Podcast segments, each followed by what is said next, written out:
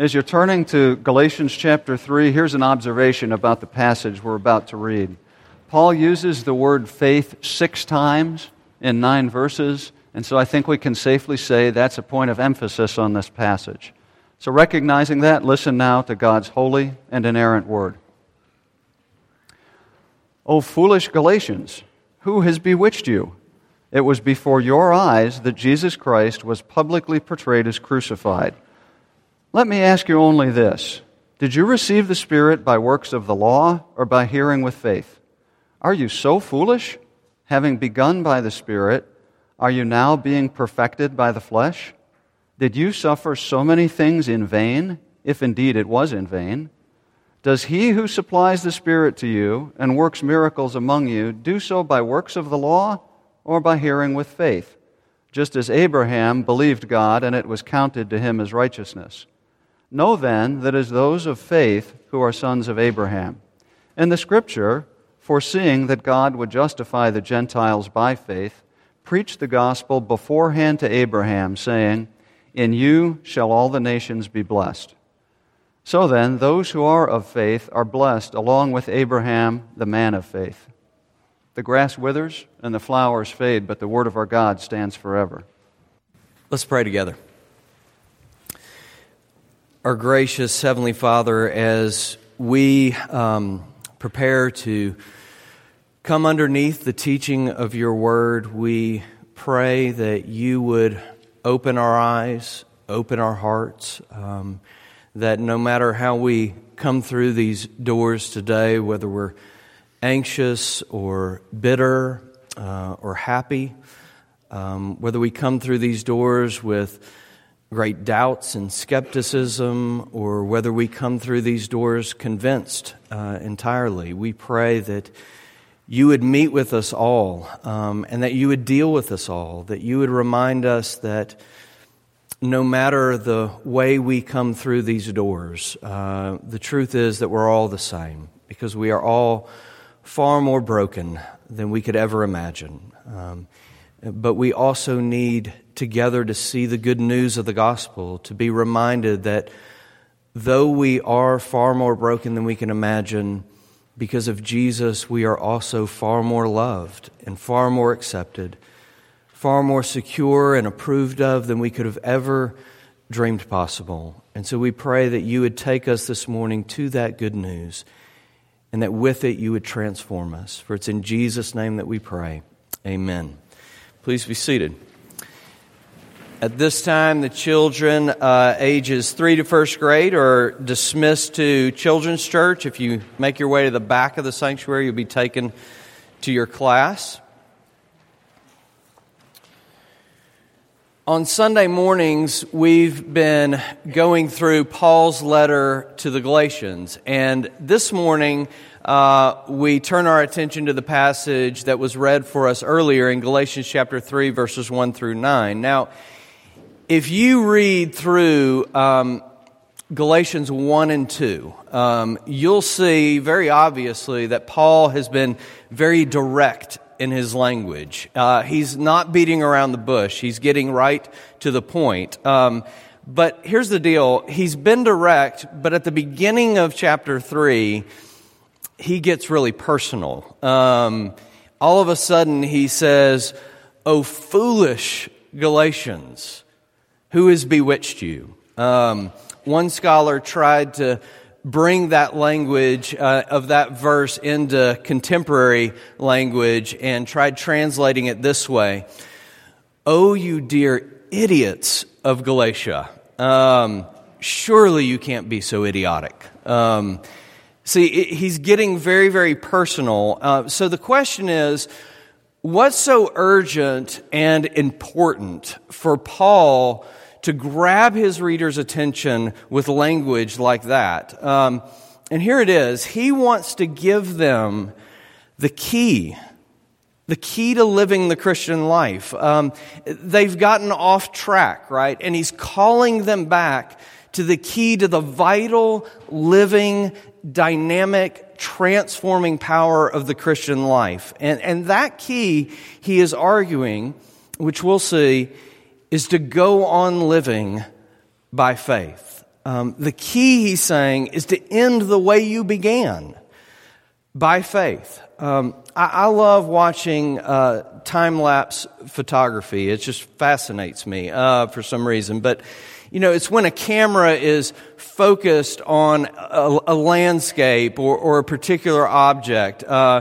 and it captures images at intervals throughout a day. And when those individual images are pulled together, time is compressed. Um, and when time is compressed like that, and you're able to see like a twenty-four hour period in a matter of seconds, all of a sudden you can see things that were once unobservable by the naked eye, right? And a great example of this is is a camera that's focused on a flower for a twenty-four hour period. Um, you know, we would all say that a flower is a living thing, um, that it's alive. But by the naked eye, you can't see a flower doing anything. Um, but in time-lapse photography, you can actually see a flower open its petals to the morning light of the sun, and you can watch how that flower, throughout the course of a day, traces the arc of the sun in the sky all day long. And here's the deal.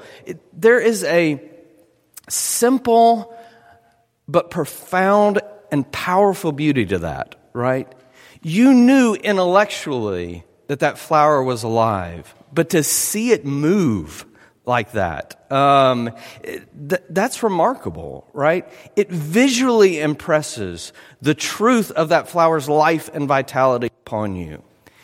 Now, you know, lots of people have left Christianity and have left the church because they see in the church and in the people of the church a cold, lifeless, and dead orthodoxy, right? They see a, a system of beliefs, um, but no life, no real spiritual vitality. And, you know, that might even be the case for some of you today, um, that you are questioning and wondering if there is any real life to this gospel stuff. And that, I think, is a very fair question. And I want to invite you into this passage this morning to hear Paul explain the key to Christian living, and how living by faith produces a real, authentic, spiritual vitality of life that can actually be seen. Um, and to really hear what Paul says in this passage, I think, is to be confronted with a very simple but profound and powerful beauty, because it answers the right and deep longing of our hearts for real, authentic life, power, and vitality. Now, here's what we're going to do this morning. We're going to take a look at this passage, but we're going to look at the verses a little bit out of order. Um, but these are the three things that I want you to see this morning.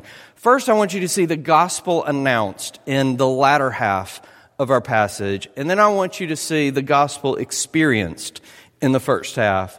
And then in the last point, I want us to stand back from the whole a little bit to see the gospel lived. Okay, so first, the gospel announced. Now, before we get to this great stuff that Paul has to say about the Spirit in verses one through five, we need to see the argument that Paul is making from an announcement in Scripture to and about Abraham, specifically from the book of Genesis. And we need to see that first, because the Spirit that Paul is talking about, the Spirit never works apart from God's Word, but through and by God's Word, and we'll say more about that in a few moments. But right up front, I want you to see the absolute genius of Paul's argument and what he's doing by using this example from Abraham's life in Genesis. And to, and to really see it, I need you to get something and, and remind you a little bit of the context. Paul wrote this letter to Christians in Galatia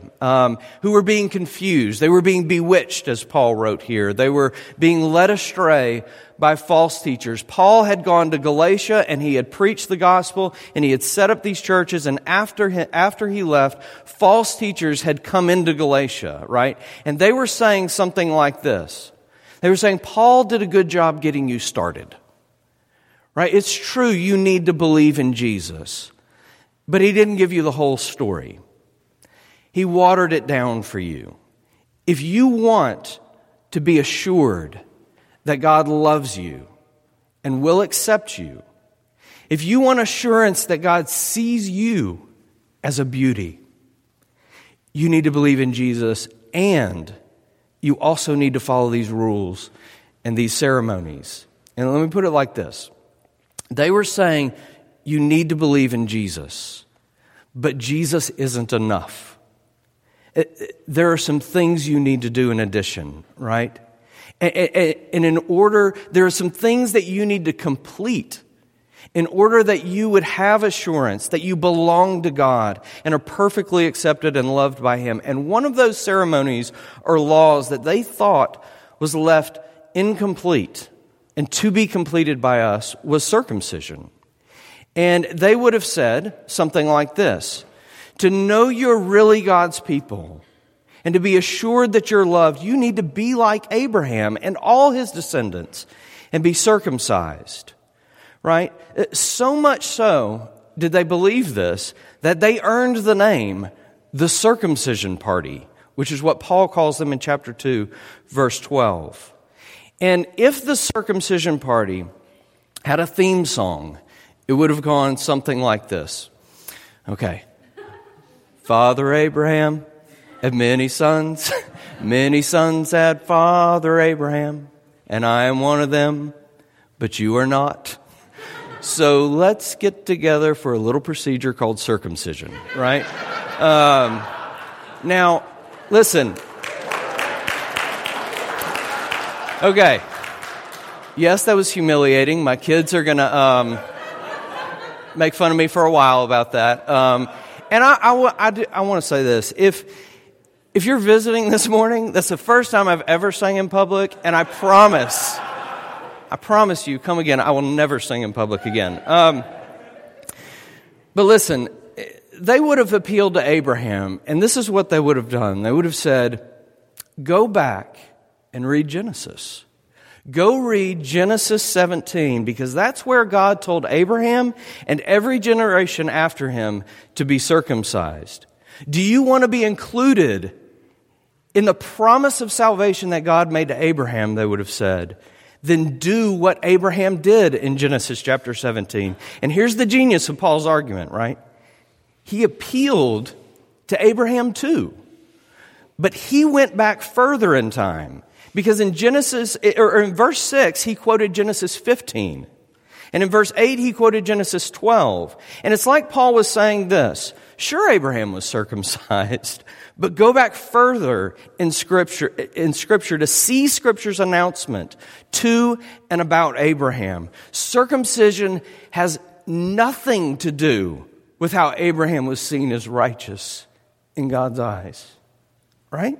It had, It had nothing to do with how Abraham was assured of God's love and acceptance. It had nothing to do with why Abraham was seen as beautiful in God's eyes.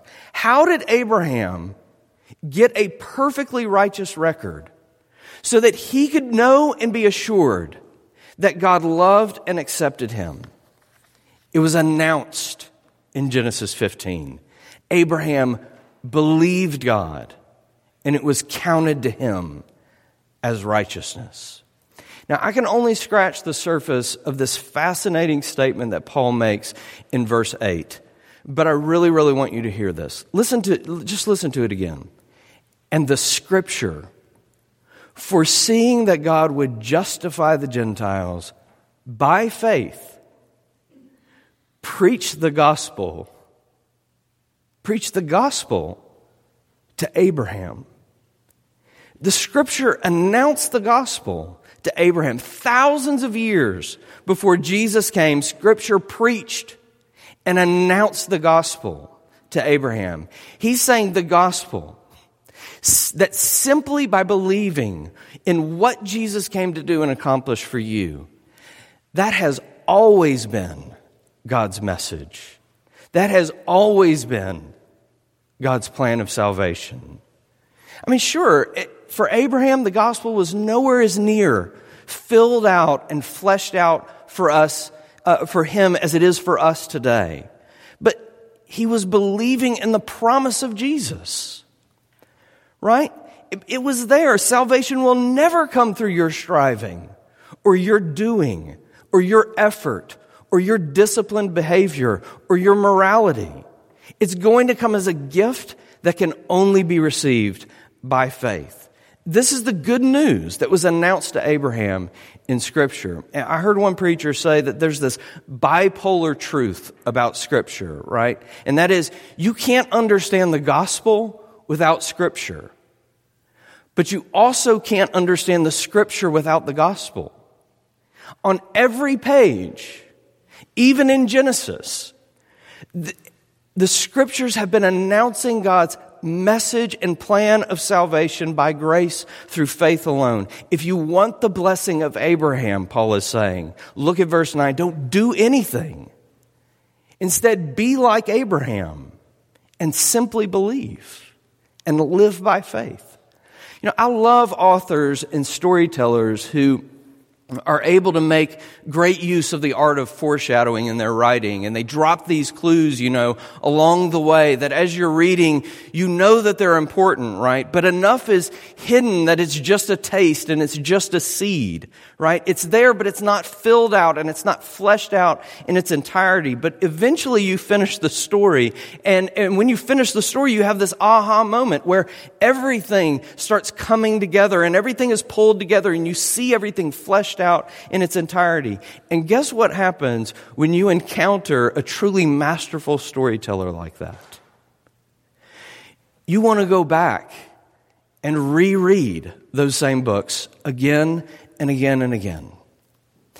What does it look like to read the Bible like that and to see the gospel announced on every page of Scripture that our God is a God of grace, who saves simply by faith, who gives righteousness simply through belief?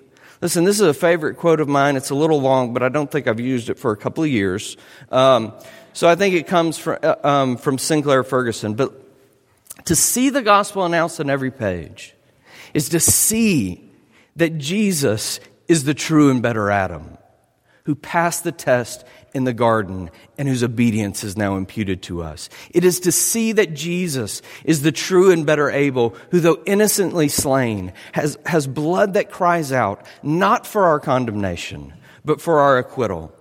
Jesus is the true and better Abraham, who answered the call of God to go, to leave all of the comfortable and familiar and go into the void, not knowing where he went. Jesus is the true and better Isaac, who is not just offered up by his father, but sacrificed by his father on the mount. While God said to Abraham, now I know you love me because you did not withhold your only son from me. Now we at the foot of the cross can say, now we know you love us because you did not withhold your only son from us. Jesus is the true and better Joseph, who is at the right hand of the king and forgives those who betrayed him and sold him and uses his power to save them. Jesus is the true and better Moses, who stands in the gap between the people and the Lord and who mediates a new covenant. Jesus is the true and better rock of Moses, who struck with the rod of God's justice, now gives us water in the desert. Jesus is the true and better Job, right? The truly innocent sufferer, who then intercedes for and saves his stupid friends. Jesus is the true and better David, whose victory becomes his people's victory, though they never lifted a stone to accomplish it themselves. Jesus is the true and better Esther, who didn't just risk losing an earthly palace, but lost the ultimate heavenly one, who didn't just risk his life, but gave his life, who didn't just say, if I perish, I perish. He says, when I perish. When I perish, I'll perish for them to save my people. Jesus is the true and better Jonah, who is cast out into the storm of God's justice in order to bring us in. Right? He's the real Passover lamb. He's the true priest. He's the true king. He's the true lamb. Right? He's the true light and the true bread. He has never had a different plan or a different message. The God of heaven and earth has written you a love letter better than any Valentine you could possibly get this week. If you want to come to God and know that he loves you and accepts you and sees you as beautiful, be like Abraham. Stop your striving and stop your doing and only believe. Trust in the one given for you. And Paul says, Genesis says, the Bible says, on every page, you will be counted as righteous in God's sight. Not because of your righteousness, but because of the righteousness of the one who gave himself for you, who perished for you, who was sacrificed for you, whose blood cries out for your acquittal and not for your condemnation. Let's move on. Second, let's consider the gospel experienced. And here's where we want to start tying things together a bit here to see the key to this vital, life-giving, dynamic, transforming power of the gospel. See, there was an objective piece to Paul's argument where he was saying, look at Abraham. But here comes the subjective piece, the gospel experienced. In verse four, there's a Greek word that's translated suffer in the in the translation we read earlier. And it's an interesting Greek word because it can also be translated experience. And you might even have a footnote in your Bible that tells you that, which I think is the better translation. Did you experience so many things in vain? Paul was asking. And really, Paul wants to know what happened when you experienced the gospel. And that's really what all these rhetorical questions are about in the first half of our passage. They experienced the presence of the Holy Spirit, not when they kept the law, but when they heard the gospel announced and believed it in verse two. They began their life and, and spiritual vitality with the Spirit, verse three. Why would they now, Paul is asking, try to complete or be perfected by the flesh? Right? That is, by their own striving and their own doing. They saw God by His Spirit work miracles among them, verse five. That is, they saw unmistakably God's activity in their lives. The Spirit didn't work because of their obedience to the law. The Spirit worked because they heard the gospel announced and believed it. This is Paul's subjective argument. You experienced, he is saying, the life-giving dynamic power of the Spirit in your life. And he's saying, don't try to go on now living another way. Right? He's, he's saying the Spirit didn't come into your life because you did something, but because you believed something, because you received the gospel by faith. So go on living by faith. Now, here's the question that we have to answer. How do you know whether the Spirit has come into your life? Here's what Paul wrote in verse one. It was before your eyes, before your eyes, that Jesus Christ was publicly portrayed as crucified. When or how did the Galatians see Jesus publicly portrayed as crucified? Because they didn't live in Palestine. Right? They weren't there when Jesus was crucified. So when or how did Jesus appear before their eyes as crucified? Here's what happened. Paul came and announced the gospel to them from the Scriptures. And when they heard the gospel, Paul is saying, there was a time, there was a moment when the information about the gospel became real to you. Right? Over and over again in the Bible, the Bible uses sensory language to de- to describe the Spirit's activity of making the gospel real to us. So, for example, Paul prayed for the Ephesians that the eyes of your heart may be enlightened, that you may know what is the hope to which you, He has called you. But one of my favorite examples of the sensory language is in Luke twenty-four. The resurrected Jesus was walking with two disciples who didn't recognize him after his crucifixion. They were in total despair about Jesus being crucified, and he was with them, but they couldn't see him, right, is what the passage says. But then it says in Luke twenty-four, verse thirty-one, that while they were eating with him, their eyes were opened, and they recognized him. See, all of a sudden, they realized that death couldn't hold Jesus and that he had come back to life and he had burst the cords of death for them. But that's just one example in that passage, but there's more. Because as they reflected on how Jesus had opened all the scriptures to them and what they said about him, it says this in the next verse. They said to each other, "Did not our hearts burn within us while he talked to us on the road, while he opened to us the scriptures?" How do you know whether the Spirit has come into your life? The famous preacher John Wesley wrote in his journal about his conversion during a Bible study. He wrote this: "About a quarter before nine, while he was describing the change which God works in the heart through faith in Christ, I felt my heart strangely warmed." Listen, I'm not asking here simply if you intellectually believe the right content or information about the gospel. I'm asking, have you experienced the gospel in your life? And maybe it wasn't for you as dramatic as it was for somebody like John Wesley, but to experience the gospel is to have the eyes of your heart opened, for the truth of it to become real to you, to sense and know that Jesus didn't just die for sins in general, but that he came and he died for you, that you were on his heart when he was on the cross. That's to see him publicly portrayed as crucified for you.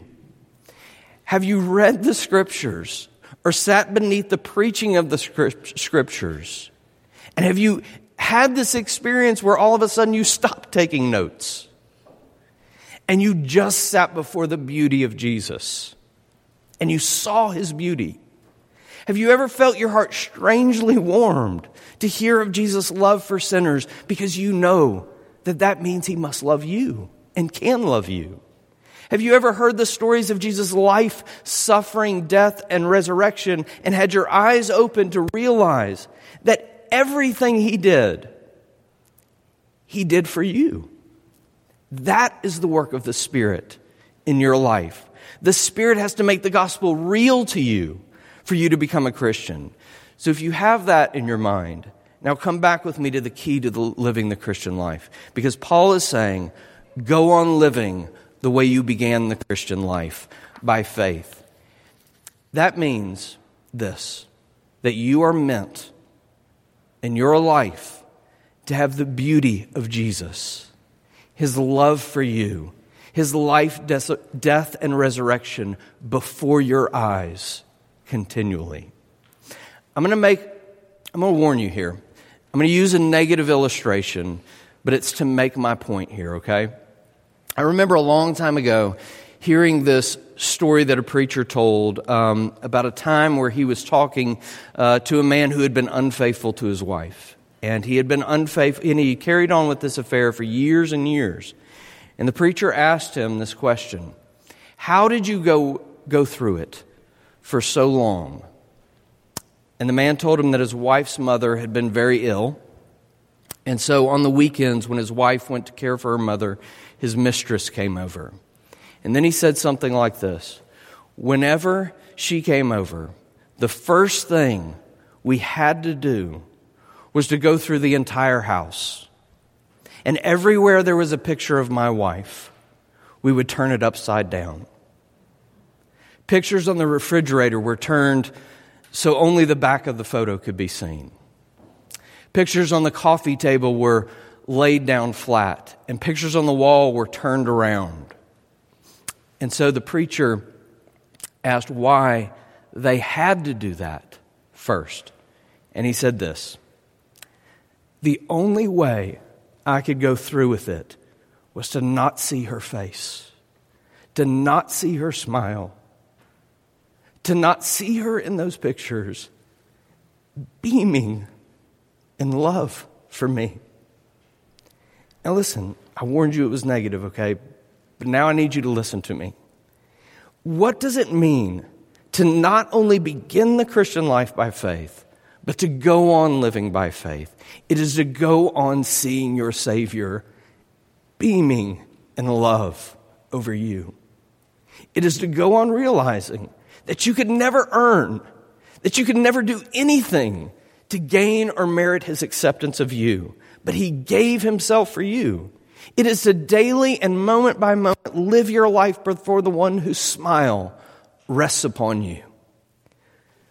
Now, if you had that, and if you walked around with that experience in your life, what would you do? What would you not do? If you saw that by faith, in what ways would you be different if you experienced the smile of God upon you?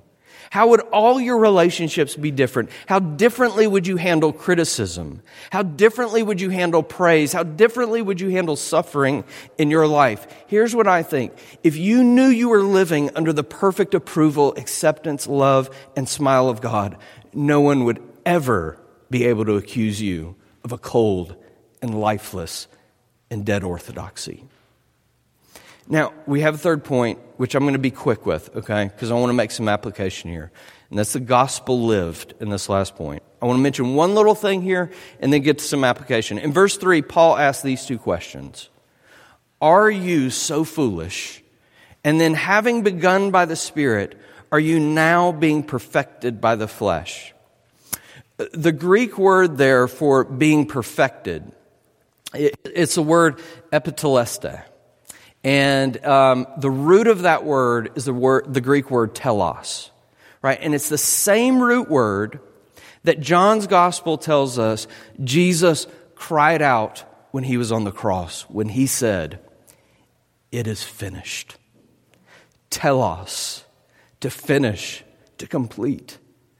Jesus had completed. He had finished. He had entirely accomplished his work of salvation on the cross. And here's what Paul is saying. When you lose sight of Jesus by faith, you stop looking to Jesus to complete you, and you start trying to complete yourself. And we all do that.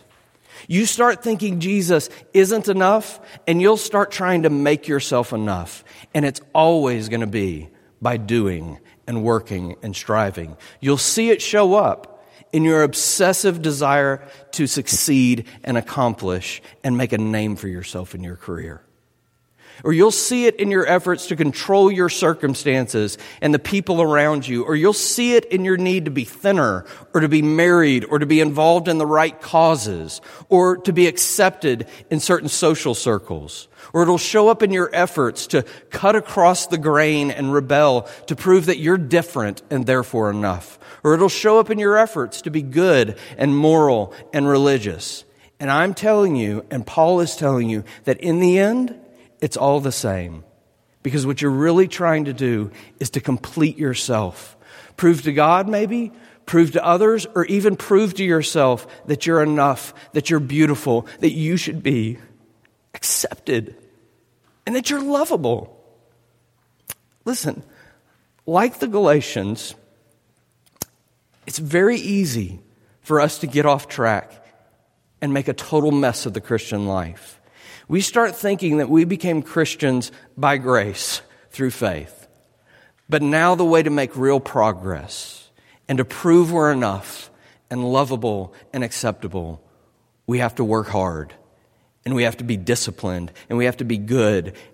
And that's the real recipe for cold and lifeless dead orthodoxy. You know, the key to the Christian life is really to know what you already have. It's to live by faith in what you already possess. There's nothing left for you to do to make yourself beautiful, acceptable, or lovable. Paul is saying Jesus is enough.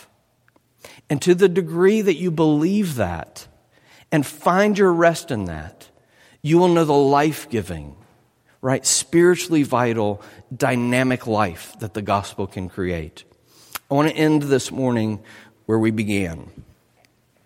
And nobody ever gets my jokes. That's that's a Paul joke right there. Um, end where you began. Um, anyway, too subtle, I guess. Um, well, I started telling you about this whole time-lapse photography thing and the movement of the flower, right, that you can actually see through that technique, and how its petals open to the light of the sun in the morning, and how it traces the arc of the sun all day long. Without the sun, the flower shrivels, it withers, and it dies.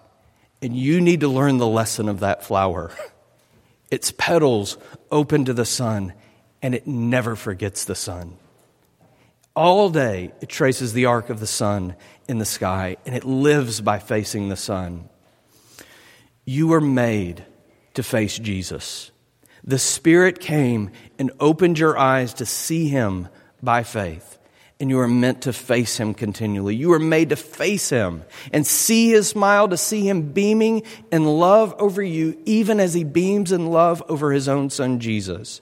It's easy to get off track, though, and start feeling that He isn't enough, and you have to complete yourself and make yourself enough. So what do you do? The Spirit works by and through the Scripture that announces the gospel on every page. Here's three real quick applications. You need to read it. And you need to read it knowing that you can't understand the gospel without the Scripture, but neither can you understand the Scripture without the gospel. And second, you need to do what you're doing today.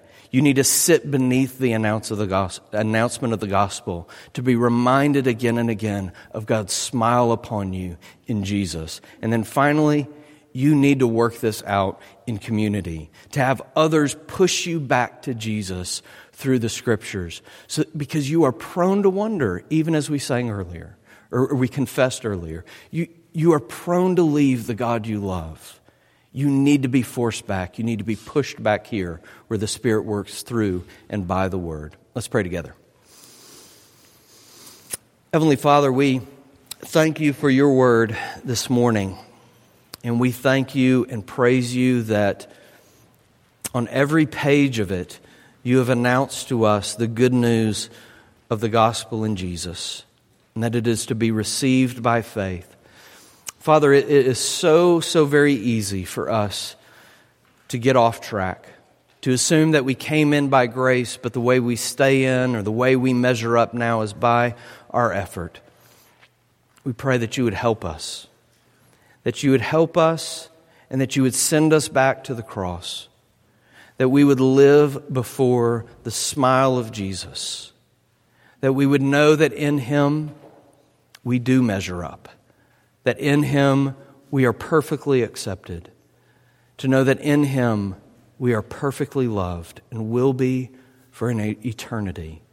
Father, help us to live before Your smile every moment of every day, in order that we would truly be a transformed people. For it's in Jesus' name that we pray. Amen.